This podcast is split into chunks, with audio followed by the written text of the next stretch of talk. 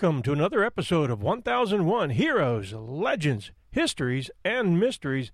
This one titled The Heroes of Kamdesh is from our Heroes series and covers the bloody battle that took place at American Command Outpost Keating in Afghanistan near the mountain village of Kamdesh on October 3, 2009, and the events that led to the bloody confrontation when a force of 300 Taliban assaulted the American combat outpost. The attack was the bloodiest battle for U.S. forces since the Battle of Wanat in July 2008, which occurred only 20 miles away from Kamdesh. The attack on COP Keating resulted in eight Americans killed and 27 wounded, whilst the Taliban suffered an estimated 150 killed. This story is dedicated to all those who stand ready to sacrifice their lives for our freedoms. This is your host, John Hagedorn, and this is our story.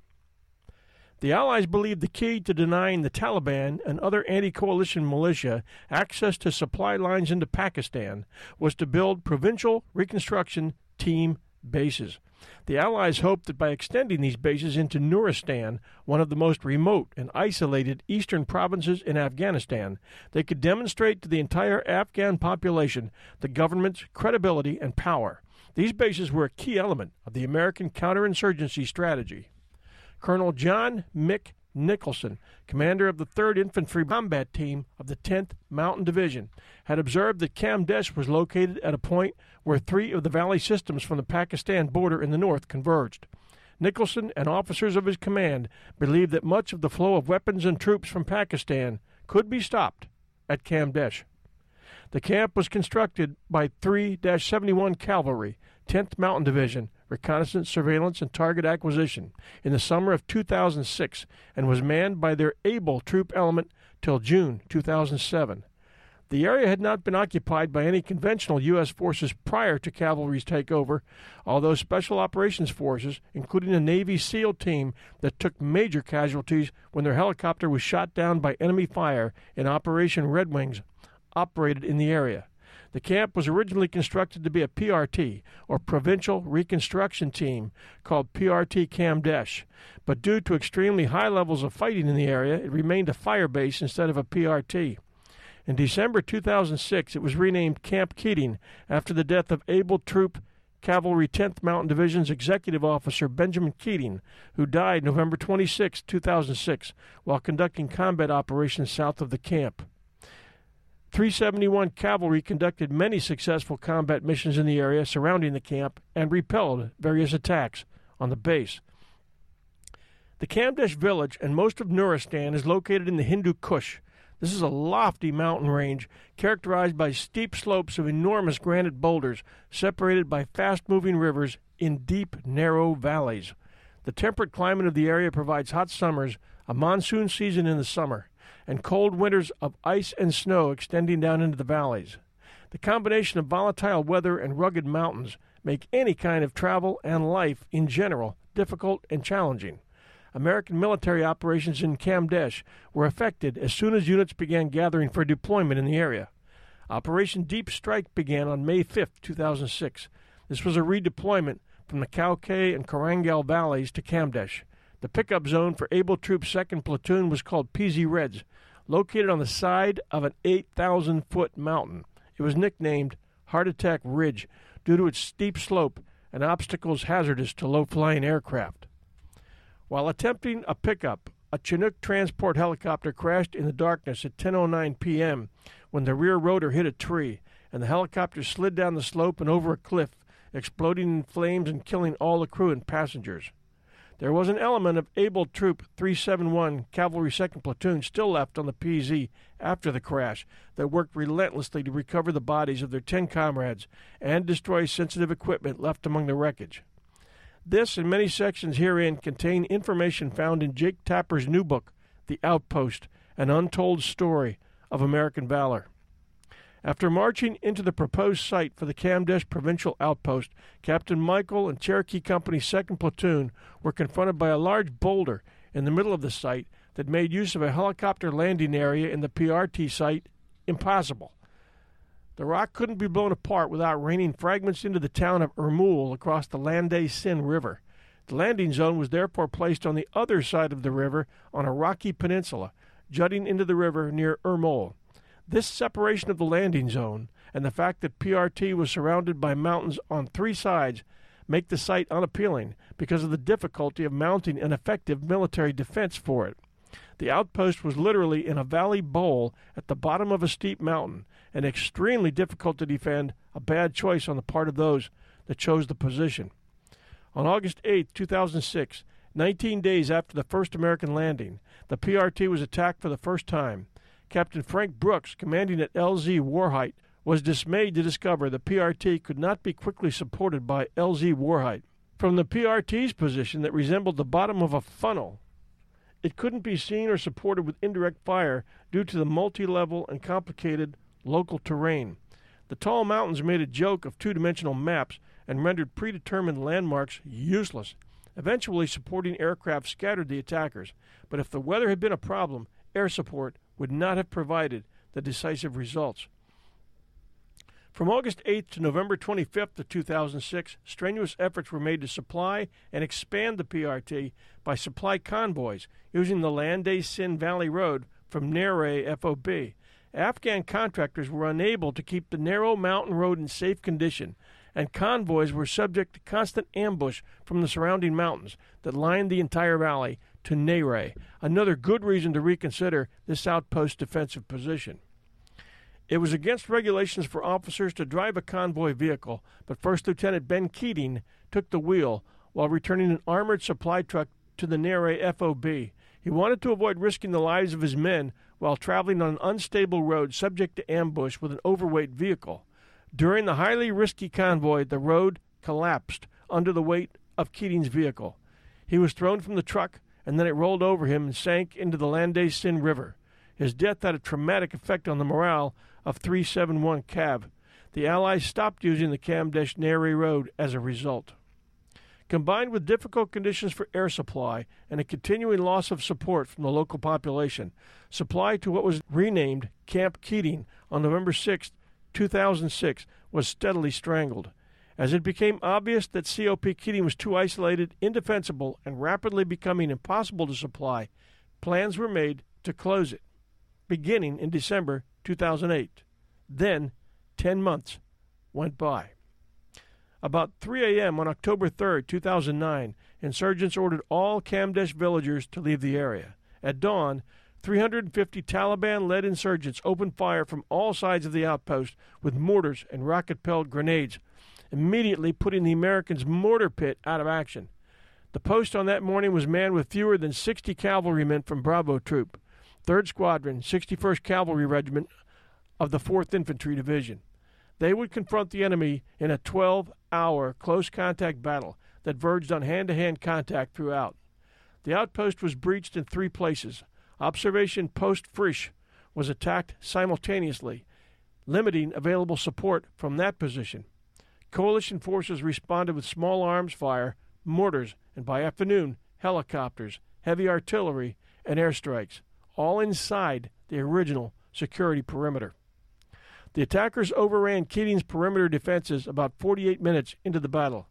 Breaches occurred at a latrine area close to the perimeter wire, also the main entrance where civilian Afghan security guards were overwhelmed, and from the eastern side where Afghan National Army soldiers were stationed.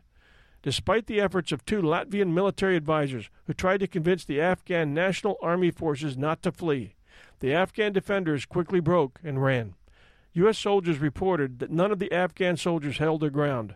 During and after the battle, some of the Afghan soldiers stole items, including digital cameras and protein drinks, belonging to American soldiers at the base. Once inside, the attackers set fire to the base, burning down most of the barracks. Within the first hour, the American defenders had collapsed to a tight internal perimeter centered on the two buildings that were not burning. Regrouping there, they pushed out teams to retake much of the outpost. There, they expanded the perimeter all the way back to the entry control point and to the buildings on the western edge of the outpost, which became their final fighting position. U.S. air support, directed by Sergeant Armando Avalos and Sergeant Jason Suter, including attack helicopters, A 10s, a B 1 bomber, and F 15 fighters, destroyed the local mosque where much of the insurgents' heaviest fire originated. Once OP Fritsche soldiers gained control of their mortar pit, Sergeant Avalos began directing indirect support to help the defense of COP Keating. Two USAF F 15E fighter bombers circled overhead, led by Captain Mike Polidor, for almost eight hours, helping coordinate airstrikes by 19 other aircraft. The flight crews of three United States Army AH 64D Apaches were later decorated for actions during the battle. Captain Matthew Kaplan, CW 3 Ross Lewallen, CW 3 Randy Huff, CW 2 Gary Wingert, CW 2 Chad Bardwell, and CW 2 Chris Wright were awarded the Distinguished Flying Cross for conducting close combat attacks on the Taliban during the battle.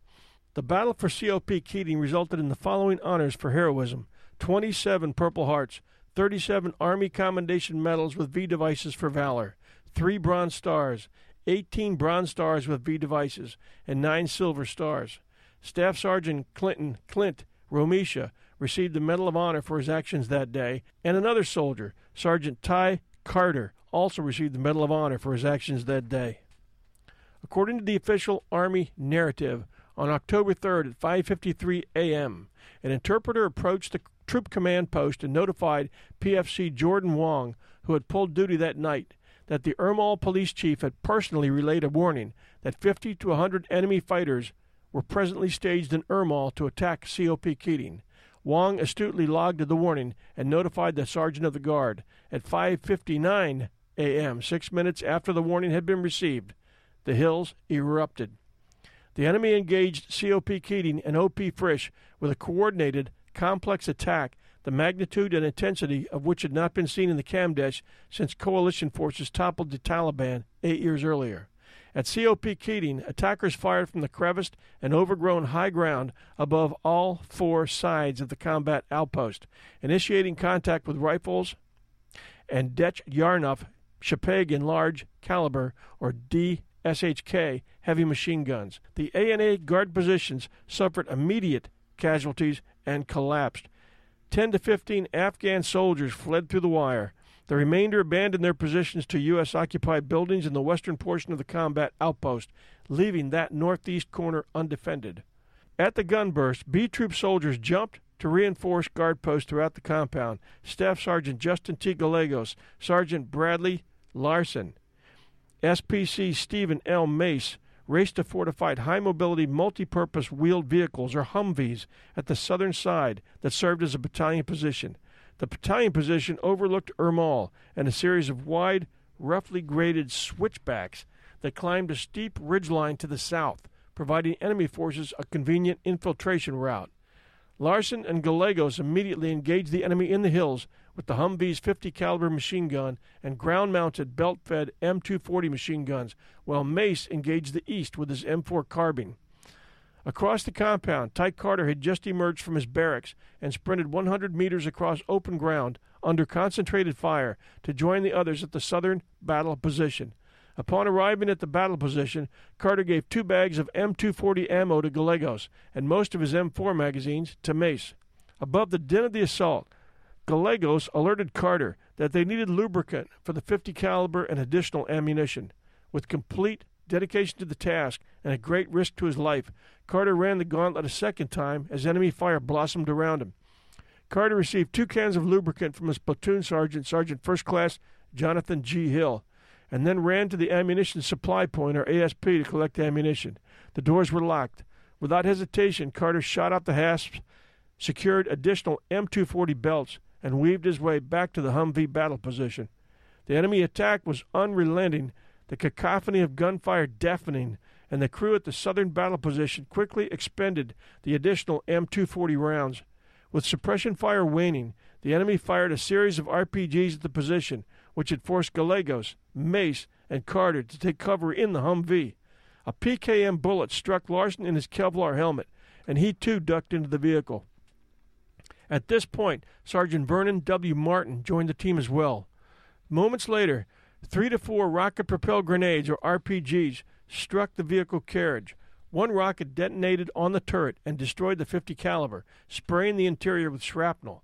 Larson, Martin, and Carter were wounded approximately a half hour into the fight at 6:30 a.m., with both crew-served weapons disabled and the Humvee under heavy small arms fire from an estimated 20 to 30 fighters on the high ground to the south. and another 30 to 40 fighters attacking from Urmul, Gallegos decided to break contact and move north, employing bounding overwatch to link up with the remaining soldiers of B Troop near the Tactical Operations Center, or TOC. Carter volunteered to stay with Larson and provide covering fire for the others as they attempted to bound back. Carter and Larson left the vehicle and provided suppressing fire with their M4 carbines, while their three colleagues began displacing. As he maneuvered his team, Gallegos was hit by machine gun fire from the direction of Urmul, killing him instantly. Martin was hit in the leg and scrambled beneath the nearby laundry tailor. RPG shrapnel wounded Mace, who managed to crawl to low ground 30 meters from the Humvee. Amidst a punishing hail of gunfire, Larson and Carter returned to the shredded Humvee. Lurching across the compound in a second Humvee, Sergeant Joshua M. Hardt, SPC Christopher T. Griffin, and Private Edward W. Faulkner, Jr. reinforced the battle position.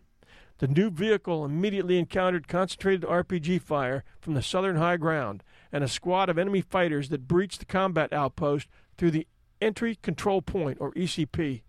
Eight successive RPGs hit the Humvee, including a direct strike on the right passenger door that severely wounded Hardt and sprayed Griffin and Faulkner with shrapnel. Hardt evacuated the Humvee but was instantly cut down by PKM fire. Recognizing the imminent threat from the enemy squad inside the wire, Carter and Larson engaged and swiftly killed two enemy combatants and wounded one. Their accurate fire under intense pressure forced the enemy into a hasty retreat and prevented them from overrunning several soldiers pinned down in the nearby mortar pit. Griffin and Faulkner darted north toward the command post across the same open ground Carter had already traversed three times. Faulkner made it safely, but Griffin was struck and killed instantly. Enemy fire set ablaze a number of buildings, and acrid black and gray plumes of smoke curled from the valley against the sky. With their M4 ammunition nearly exhausted, Carter again stepped from the Humvee to secure additional ammunition and check on whomever might be in the second Humvee.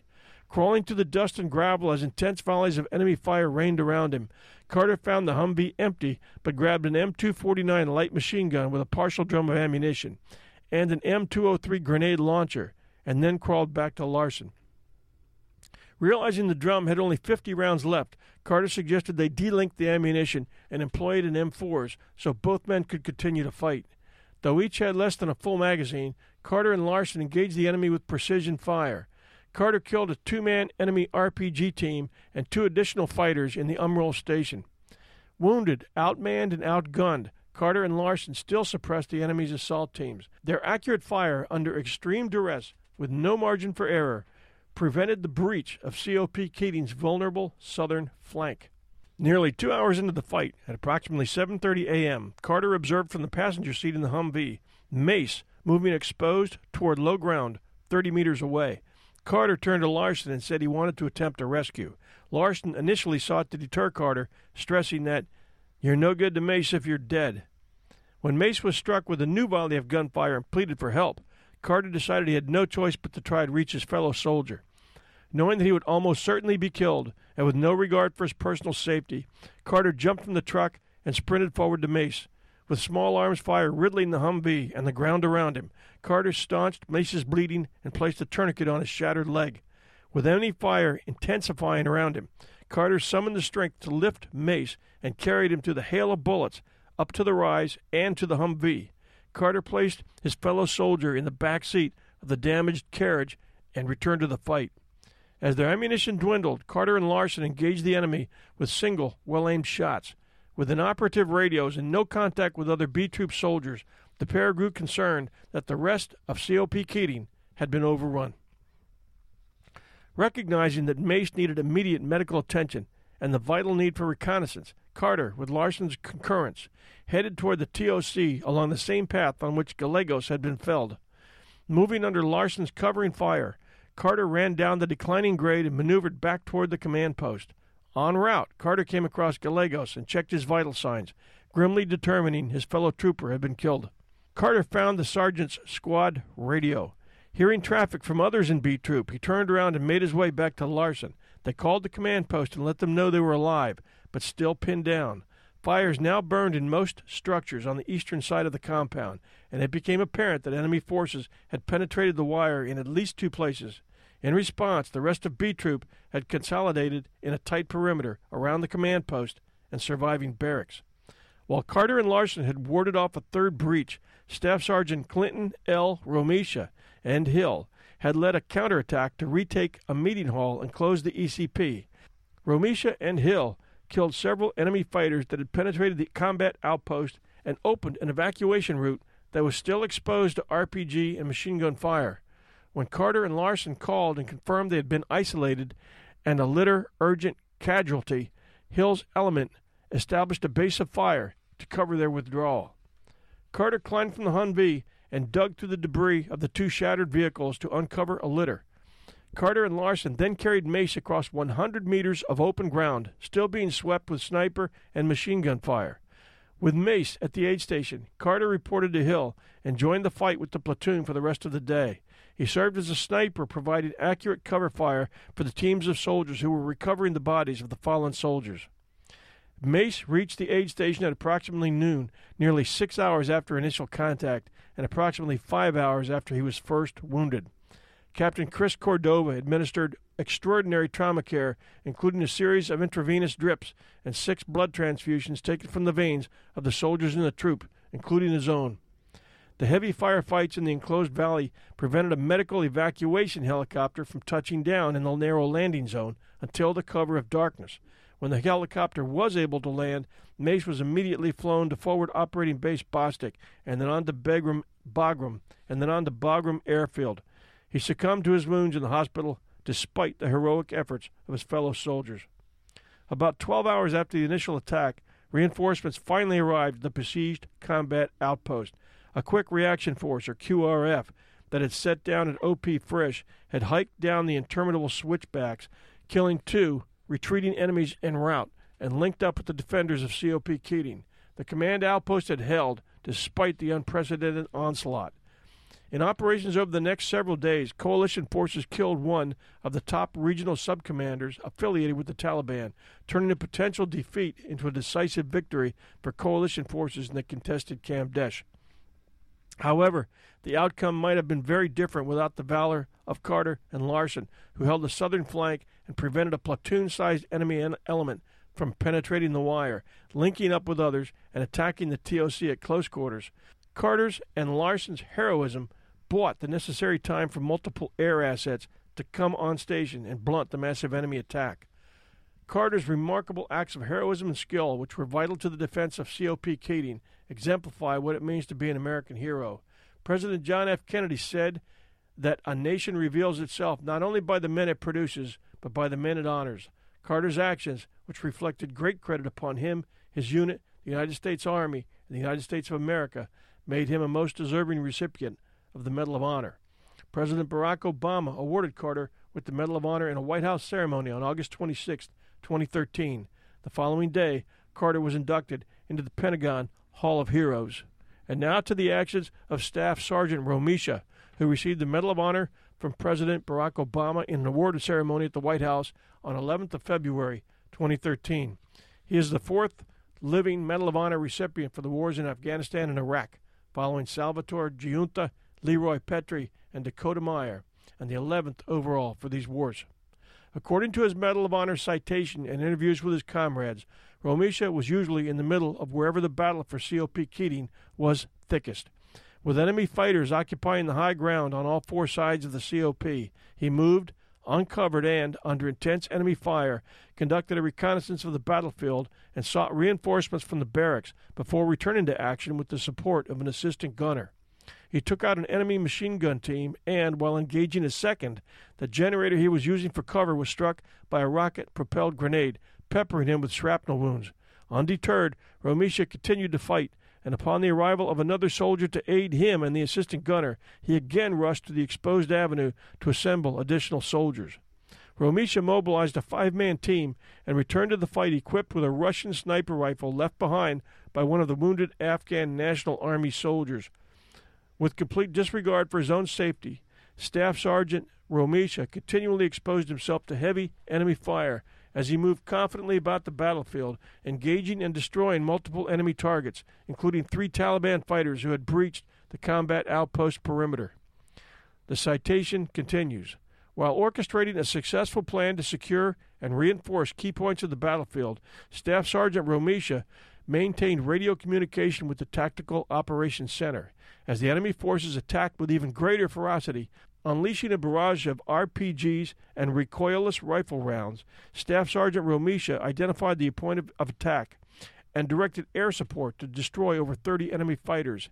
After receiving reports that seriously injured soldiers were at a distant battle position, Staff Sergeant Romesha and his team provided covering fire to allow the injured soldiers to safely reach the aid station. Upon receipt of orders to proceed to the next objective, his team pushed forward 100 meters under overwhelming enemy fire to recover and prevent the enemy fighters from taking the bodies of the fallen comrades. Staff Sergeant Romesha's heroic actions throughout the day long battle were critical in suppressing an enemy that had far greater numbers. Romesha's heroism didn't surprise his commanding officer, Stoney Portis of Hanover, New Hampshire. Quote, his soldiers respected him because he never asked them to do anything he wouldn't or couldn't do himself, Portis says. In a firefight, he could orient fires and fire teams while simultaneously integrating indirect fires. But Clint was tough on his leaders, too. There were times when he would ask his platoon leader or me, Sir, would you mind explaining that to me? Have you thought about doing it this way instead?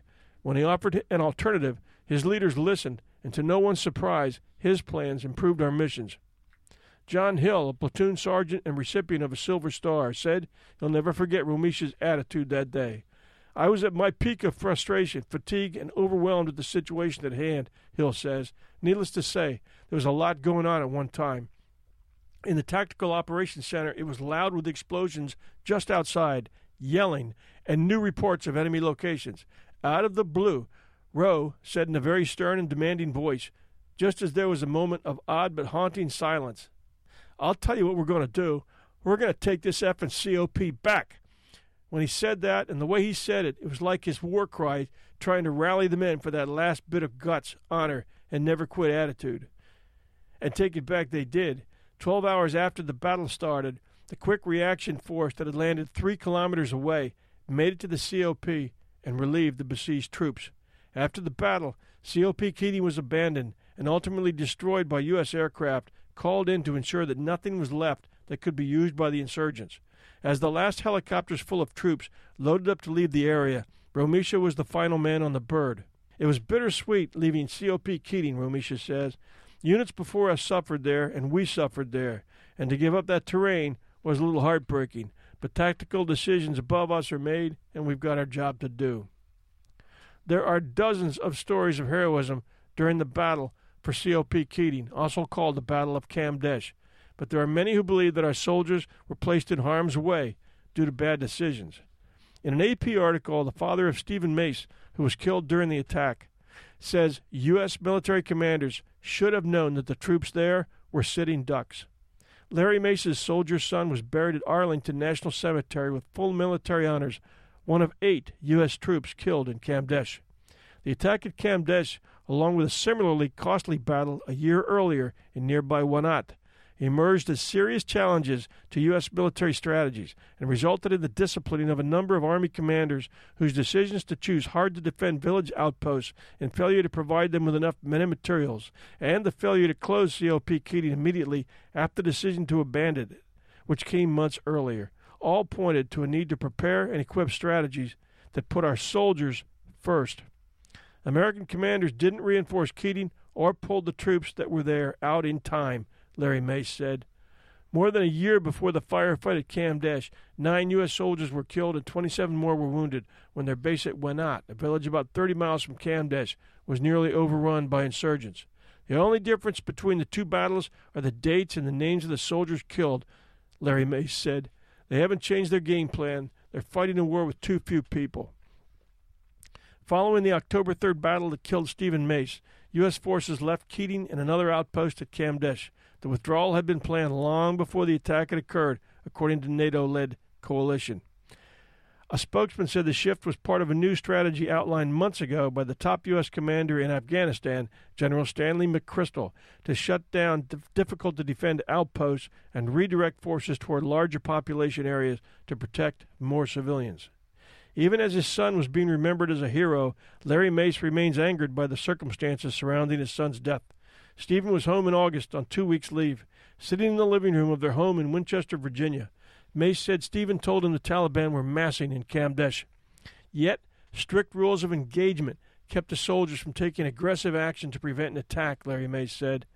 Mace recalled that Stephen gave his dog tags to his brother Brad before returning. I think he knew he wasn't coming back, Larry Mace said. We offer this episode in honor of all the men and women who serve in our armed forces, and especially to those who never made it back. The enemy death toll at the Battle of Kamdesh was estimated at between 150 and 200. Eight U.S. soldiers paid the ultimate price that day Justin T. Gallegos of Tucson, Arizona, Christopher Griffin of Kincheloe, Michigan, Kevin C. Thomson of Reno, Nevada, Michael P. Scusa of Villas, New Jersey, Vernon W. Martin of Savannah, Georgia, Stephen L. Mace of Lovettsville, Virginia, Joshua J. Kirk of South Portland, Maine, and Joshua M. Hardt of Applegate, California. They gave their lives thousands of miles away at a remote mountain outpost so we could live in freedom here. Never forget. Thank you for joining us. Until next time, this is your host, John Hagedorn, and this is our story.